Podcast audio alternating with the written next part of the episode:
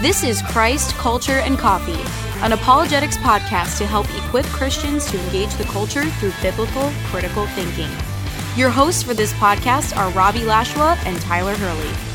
Robbie is pastor of apologetics at Desert Springs Community Church, as well as professor of apologetics, worldview, and ethics at Mission Bible Institute.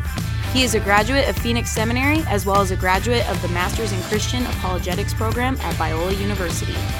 Tyler is currently earning his undergraduate degree in theology at Grand Canyon University and currently serves as an apologetics intern at Desert Springs Community Church. Hi, welcome to Christ Culture and Coffee. I'm your host for today's podcast, Robbie Lashua. Thanks for being with us. We really appreciate that you take the time to listen to our podcast. Uh, Tyler is not with me today, but he will be back in the near future. Um, and I wanted to, before we start on the the informative side of the podcast, I wanted just to make you aware of a few things that are coming up. Uh, one of them that is vitally important is the Deep Faith Apologetics Conference that we are having in Scottsdale. Arizona on October 20th. So it's coming up soon.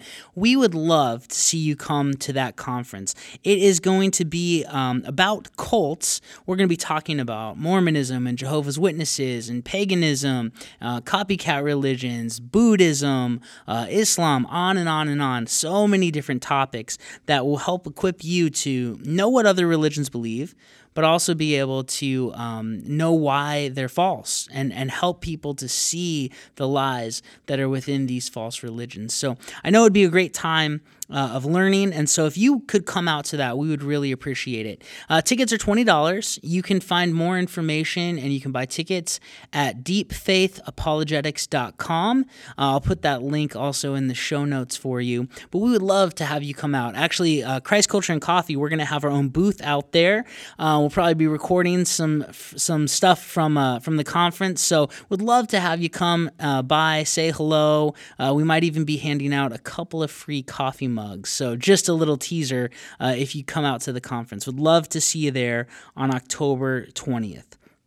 Also, if you would go on iTunes and you would rate us and write a review for us, that just helps us out so much. We really appreciate when you do that. Um, but I'm asking more and more people uh, if you enjoy our podcast and, and the Lord's teaching you a lot of things through it, please go on there and give us a review and rate us because uh, it helps us to have more notoriety and to reach and, and impact more people with truth. Also, if you have a coffee tip and you would like to win one of our free Christ Culture and Coffee mugs, email me at robbie at dscchurch.com and uh, give us your coffee tip. And if we use it on the air, we will uh, send you a free coffee mug. I feel like the last few weeks I've been mailing out coffee mugs all over the place. Uh, so if you would like to get your hands on one, there's special edition, there's not a ton of them. Um, email us a coffee tip, and if we use it, we'll send one of those out to you. So, speaking of coffee tips, uh, let's move into the coffee tip for today. Uh, the winner of this week's coffee mug is Dan. Dan, you have won a coffee mug from Christ Culture and Coffee because of this tip. So, here's Dan's tip. He says that he goes camping a lot, and when he goes camping, it's his job uh, to wake up early, to not make a lot of noise in the tent, to unzip it really carefully, and to get outside and make a fire in order to make the morning coffee. He even told me uh, in the tip that it's it's his favorite time of the day because it's quiet. He can get away. He can uh, spend some time with the Lord and just enjoy uh, that serene scenery uh, out in in the wilderness. So, the way he makes coffee and the tip he has for you if you're camping is to take with you a percolator. Um, now, some of you may know what that is, and some of you may not, but it's a pretty cool way to make coffee. You don't have to take a lot of equipment with you. It's just kind of a one canister deal. You can buy them at Walmart, you can buy them at Cabela's, all over the place. But you want to get an enamel percolator. And how it works is you fill up the, the percolator with water, and then there is a metal tube that's attached to a basket on the top. In the basket, you put a coffee filter, and then you put in your coffee, and then you put the tube and the basket back inside the percolator and then you fill, then you uh, put it on the fire and heat it up. And as the water heats and boils, um, it gets pushed up through that steel straw, that steel tube in the middle, and then it gets dumped on top of the basket and gravity takes over and pulls it down and it and it drips through the coffee the beauty of this is that it only takes about five to 10 minutes to brew a, a whole big percolator full of coffee. Um, but you can keep it going. You can keep it boiling so that it, it goes through the coffee once and then the coffee gets sucked back up as it boils and it goes through the coffee again and over and over and over. And you can make it as strong as you want it as it keeps recirculating through the coffee grounds. So it's a pretty ingenious little uh, tool for for camping. Um, and these enamel ones that they make are really durable. You can bang them up. Um, they work really well. So that is the tip from Dan is get a percolator. You you don't have to go camping to use one. I mean, you can use one in your house. But uh, I was even looking at some reviews of some of these percolators, and people were saying that they make better coffee than the Keurigs make, actually. So give it a try uh, and email us and tell us what you think about your percolator. So Dan, again, thank you so much for that coffee tip. Uh, always neat to hear about different methods of brewing. Um, obviously, our favorite beverage in the whole wide world, coffee. So thanks, Dan.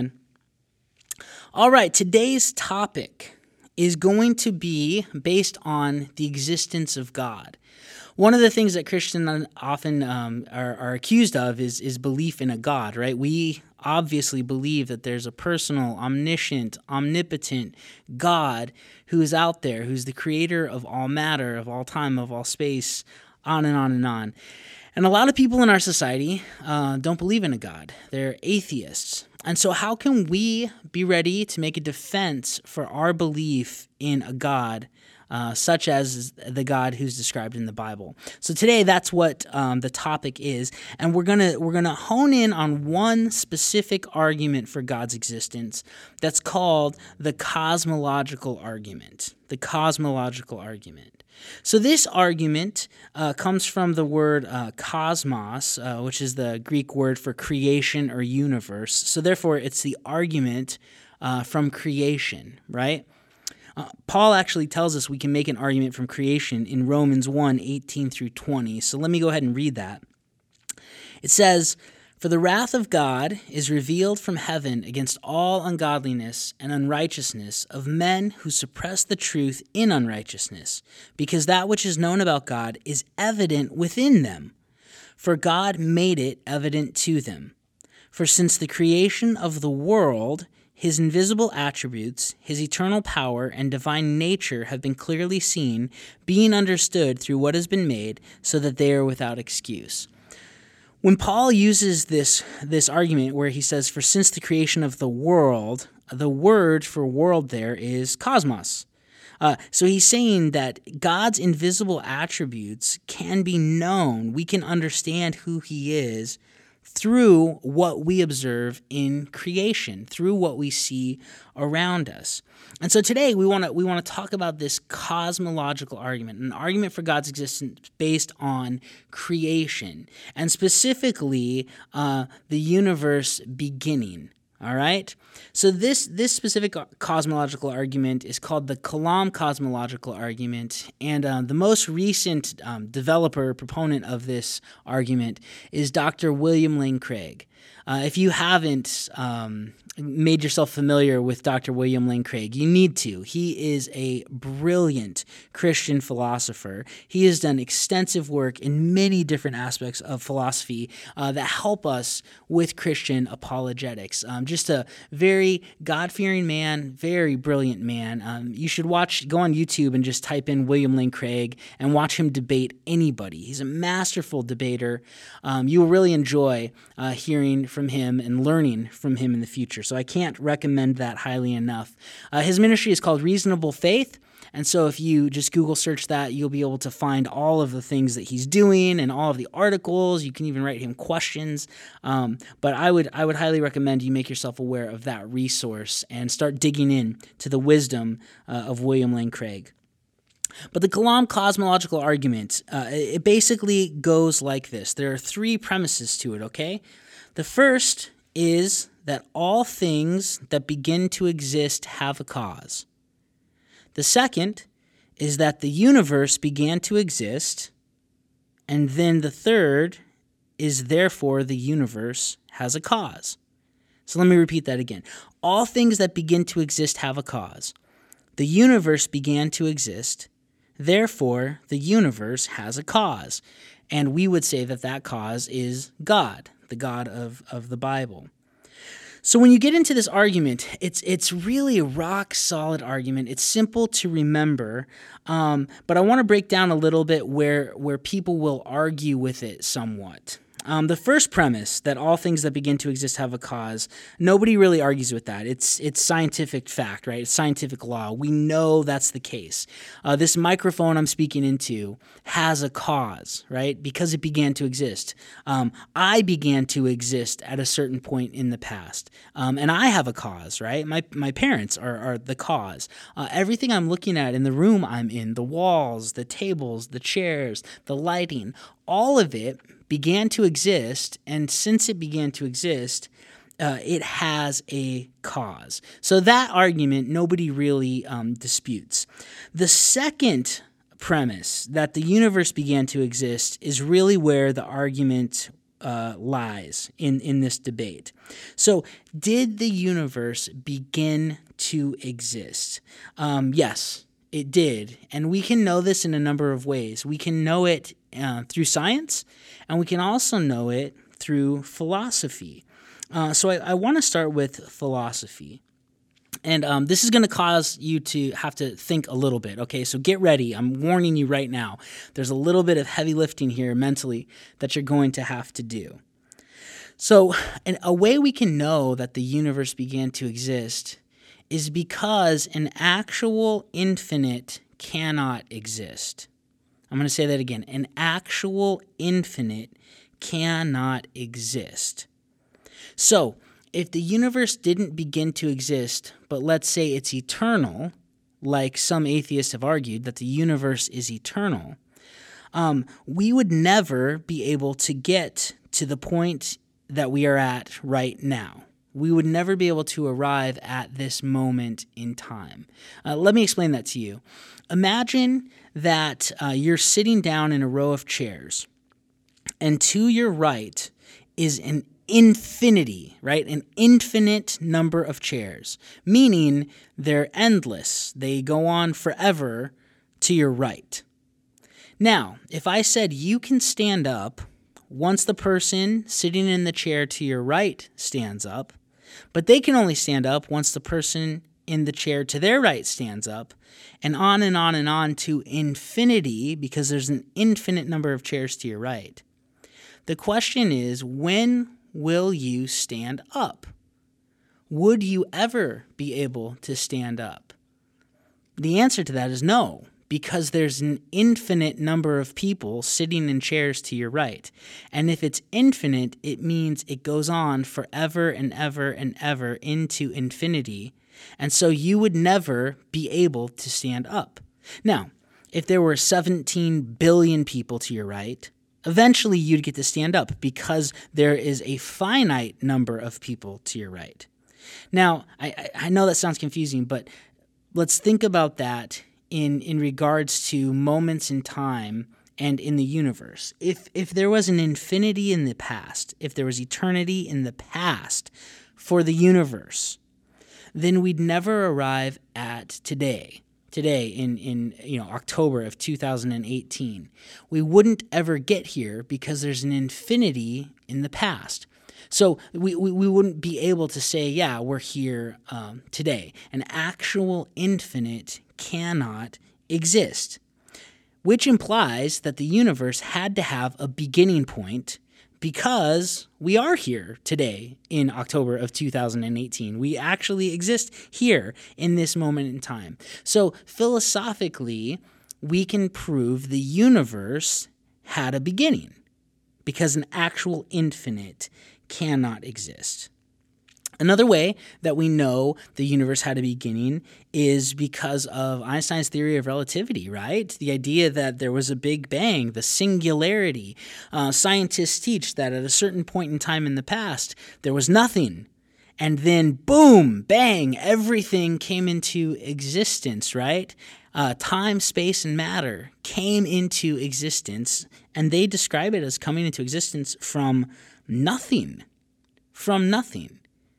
So, if the universe began to exist, it must have a cause because everything that begins to exist has a cause. You see how that works? It, it, it makes sense. So, science, through uh, uh, Einstein's theory of relativity and the Big Bang cosmology, actually proves what Christianity has been teaching all along in Genesis 1 1, right? In the beginning, God created the heavens and the earth. That was the start of the cosmos. That was the start of the universe. That was the start of creation. And it began to exist and it had a cause, and that cause was God. That cause was God. Another way we can know through science that the universe had a beginning is based on the expansion of the universe. Uh, right now, we know that the universe is continuing to expand, it's continuing uh, to grow. It's like a balloon continuing to, to get blown up, it's expanding in all directions which implies if you if you run the tape backwards that you can you can see in the past there was a point where all things started to expand, right? All things began to expand.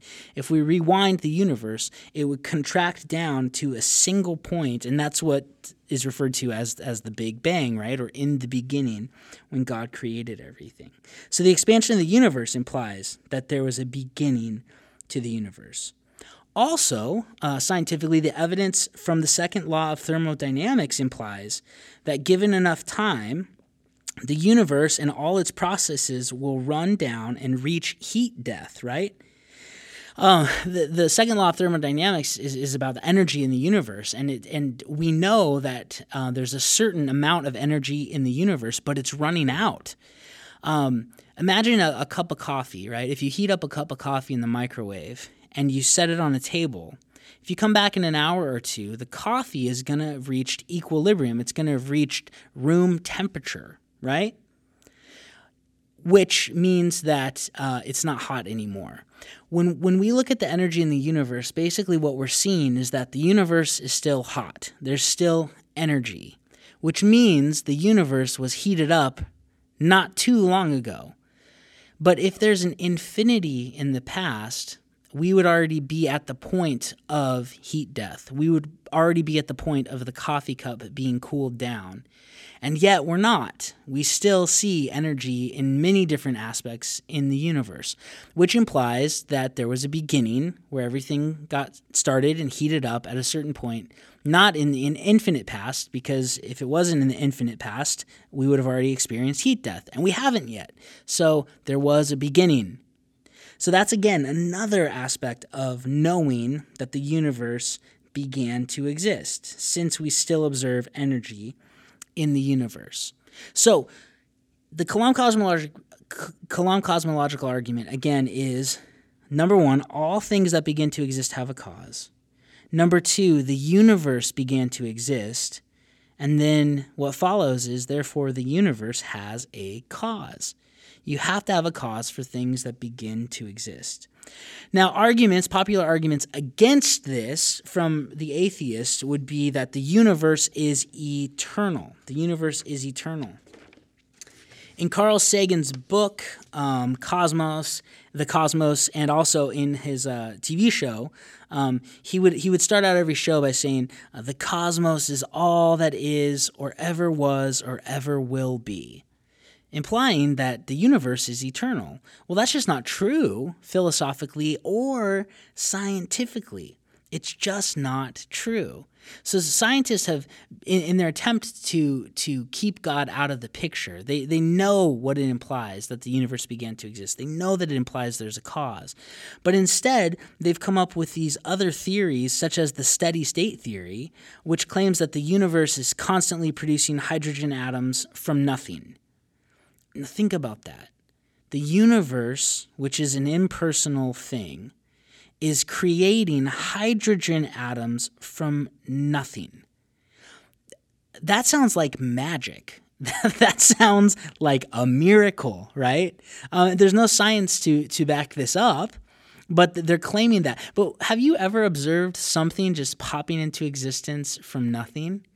I mean, if a, if a police officer pulled you over and said, "Hey, you ran through that stop sign. What what was the deal? Did you not see it?" And you claimed, no, officer, there wasn't a stop sign there. Actually, after I passed through that intersection, it popped into existence from nothing.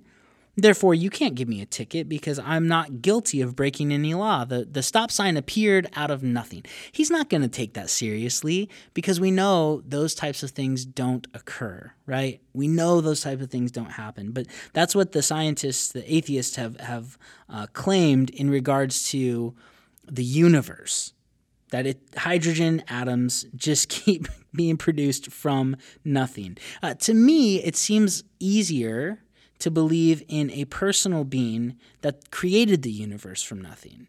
Uh, because you're starting with something, with something powerful, with something intelligent, with something immaterial. The, the God of the Bible uh, is, I think, a necessary being. He's necessary to explain everything we see around us. And that's what Paul was saying in Romans 1 that it's evident. The invisible attributes of God are evident by the physical universe that He has created. And when we begin to investigate it and we be, begin to, to, to, look around at it, including ourselves as created things, um, that it's evident within us, yet we suppress the truth, right? That's what he says mankind does. We suppress the truth about God, and instead of worshiping him, we worship created things like ourselves, like other people, like animals, like the universe, on and on and on. So scientists try to come up with arguments against the Kalam cosmological argument, um, but but they really can't. Um, they, they don't answer the problem of the second law of thermodynamics other than making up stories that, well, maybe the universe magically reheats things and then everything dissipates into nothing and then gets recreated into something. Uh, but there's no evidence for that scientifically. So when, when scientists come up with these, these arguments, really what they are, they're myths. They're, they're, they're um, punting to stories instead of scientific discovery, which I think is interesting that they begin to make up mythology in order to support their scientific naturalism, uh, their atheism. So I believe that it's easier to believe in a personal God. It's it's more logical, it's more reasonable to believe that a personal God created the universe from nothing because everything that begins to exist has a cause. We know scientifically and philosophically that the universe began to exist. Therefore, the universe must have a cause. Now, another thing that I think is, is interesting for us to talk about in this regard is that we need an argument for the continuing existence of the universe, an argument for the continuing existence of the universe. And, and here's what I mean by it the, the universe, creation, um, is dependent. Every part of creation is dependent on something. And if every part of the universe is dependent on something, then the whole universe must also be dependent. So, if that's the case, the whole universe is dependent right now on some independent being for its present existence. Uh, think about this. Doctors and, and people who study medicine, they can explain to us what is going on with our body, but they can't explain the how it's going on. For, for instance, your, your heart is beating right now, right? And we know that as we run and exercise or, or we're out of shape or whatever, our heart can beat faster, our blood pressure can go up, on and on and on. These things occur. But the, the question of how is my heart beating? Why why is it beating? Not just the how, but the why. Why is it doing that? Nobody can explain it. We just take it for granted that, well, that's what hearts do yeah, that's what they do for a certain amount of time, but then they just stop. Why do they just, uh, at certain points, stop, right? So, why my heart's beating is a completely different question than how my heart's beating. Don't explain to me what it's doing, explain to me why it's doing it. Um, it if you think about it, you're existing now on a big ball that's floating on nothing in space, right? You're existing on a big ball, a big globe that's floating on nothing. And we explain, well, there's forces, the sun, there's this gravitational pull. Yeah, but what's the sun floating on? Nothing. And we're used to we're used to this idea. It's normal to us because it's it's how things are. But really when you begin to think about it, what's holding all that together? What what's making the atoms in my body continue? What with the protons and neutrons traveling so fast around each other? What what's causing them not to collide and crash or to dissipate? Where does all this stuff come from? What right now is holding it together? What is continuing the existence of the universe? And I think you have to posit that there is an immaterial, powerful, timeless, spaceless, all knowing, personal type of God. That's what you'd have to have that's holding all of this stuff together. And in fact, we find this answer in the Bible. Let me read to you Colossians 1 16 through 17. It says, For by him, it's talking about Jesus, for by him all things were created, both in the heavens and on earth, visible and invisible whether thrones or dominions or rulers or authorities, all things have been created through him and for him. He is before all things, and listen to this part, and in him all things hold together. All things hold together. This is fascinating. It's saying that Jesus created everything, and then it specifies he created the visible things as well as the invisible, the material world as well as the metaphysical world, and both of those things he holds together. Christians have an argument for the continuing existence of the universe. Whereas the atheist has to say, well, this is just what nature does. This is just how it is um, which we would agree, yeah, that is how it is. But what's the explanation for the why behind the how or the what? And Christians have a, an argument for that, for the continuing existence of the universe. I think this is amazing, amazing that Jesus is holding all things together. He began the universe, He started it all. We know that it came into existence through science and through philosophy. And He's also the thing the, the person who's holding all of it together for its continuing existence. Um, Christianity is superior to other worldviews to answering the big questions of life, such as where did all this stuff come from? where did the universe begin? Now, I have heard an argument against the Christian view, and this has stumped some people, and it, and it goes like this um, once you make the Kalam cosmological argument, you say all things that begin to exist have a cause, the universe began to exist, therefore the universe has a cause. Some may say, well, if we take your argument seriously, then you have to posit um, the cause of God. Where did God come from? Who created God? Who, who made him? Because if all things that exist have a cause, God exists, and he must have a cause. But you see what they do with that argument is we're not saying all things that exist have a cause. We're saying all things that begin to exist have a cause. There's a difference. God never began to exist. He is eternal. He's the eternal one.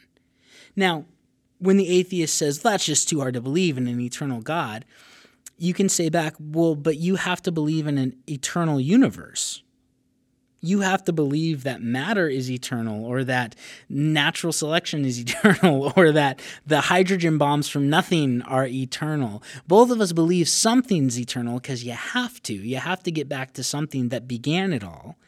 But which is more plausible?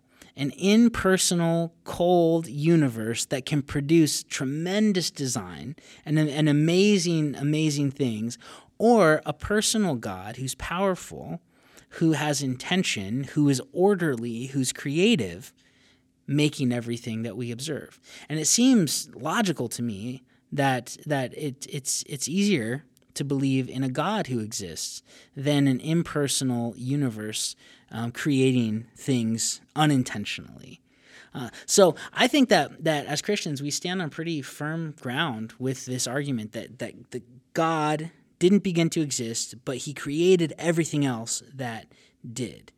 There's only one thing that's eternal, and that's the God of the Bible, the God, the triune God who exists in three persons Father, Son, and Holy Spirit. He's eternal. He was before all things, and everything that was created, everything, visible and invisible, that came into existence was created by him and through him and for him, as Scripture says.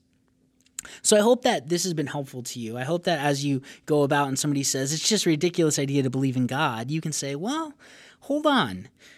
Um, this this idea, this notion of a God existing, it has to be, and a personal God's existence, according to the Kalam cosmological argument and according to the argument from the continuing existence of the universe, um, makes more sense than an impersonal, natural, uh, eternal matter type thing existing.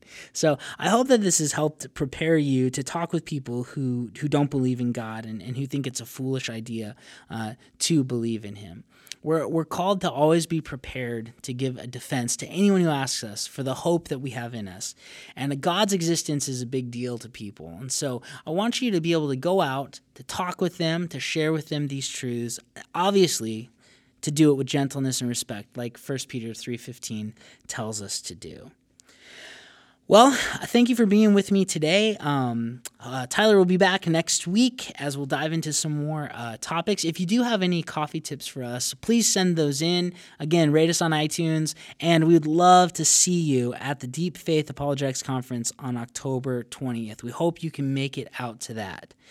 The goal of this podcast is that we want to equip Christians to be able to defend their faith and to be confident in their faith. I hope that, that the, the, the, discussion we had today, the talk about the cosmological argument, has helped deepen your faith.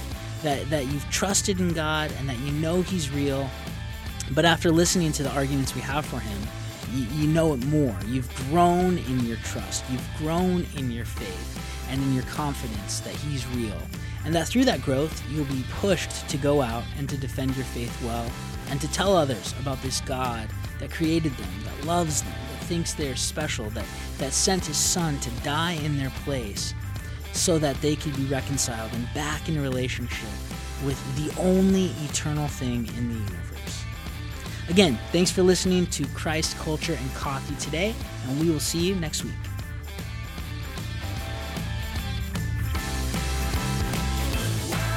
You have been listening to Christ, Culture, and Coffee, a podcast ministry of Desert Springs Community Church in Goodyear, Arizona. For more information, visit our website at dscchurch.com.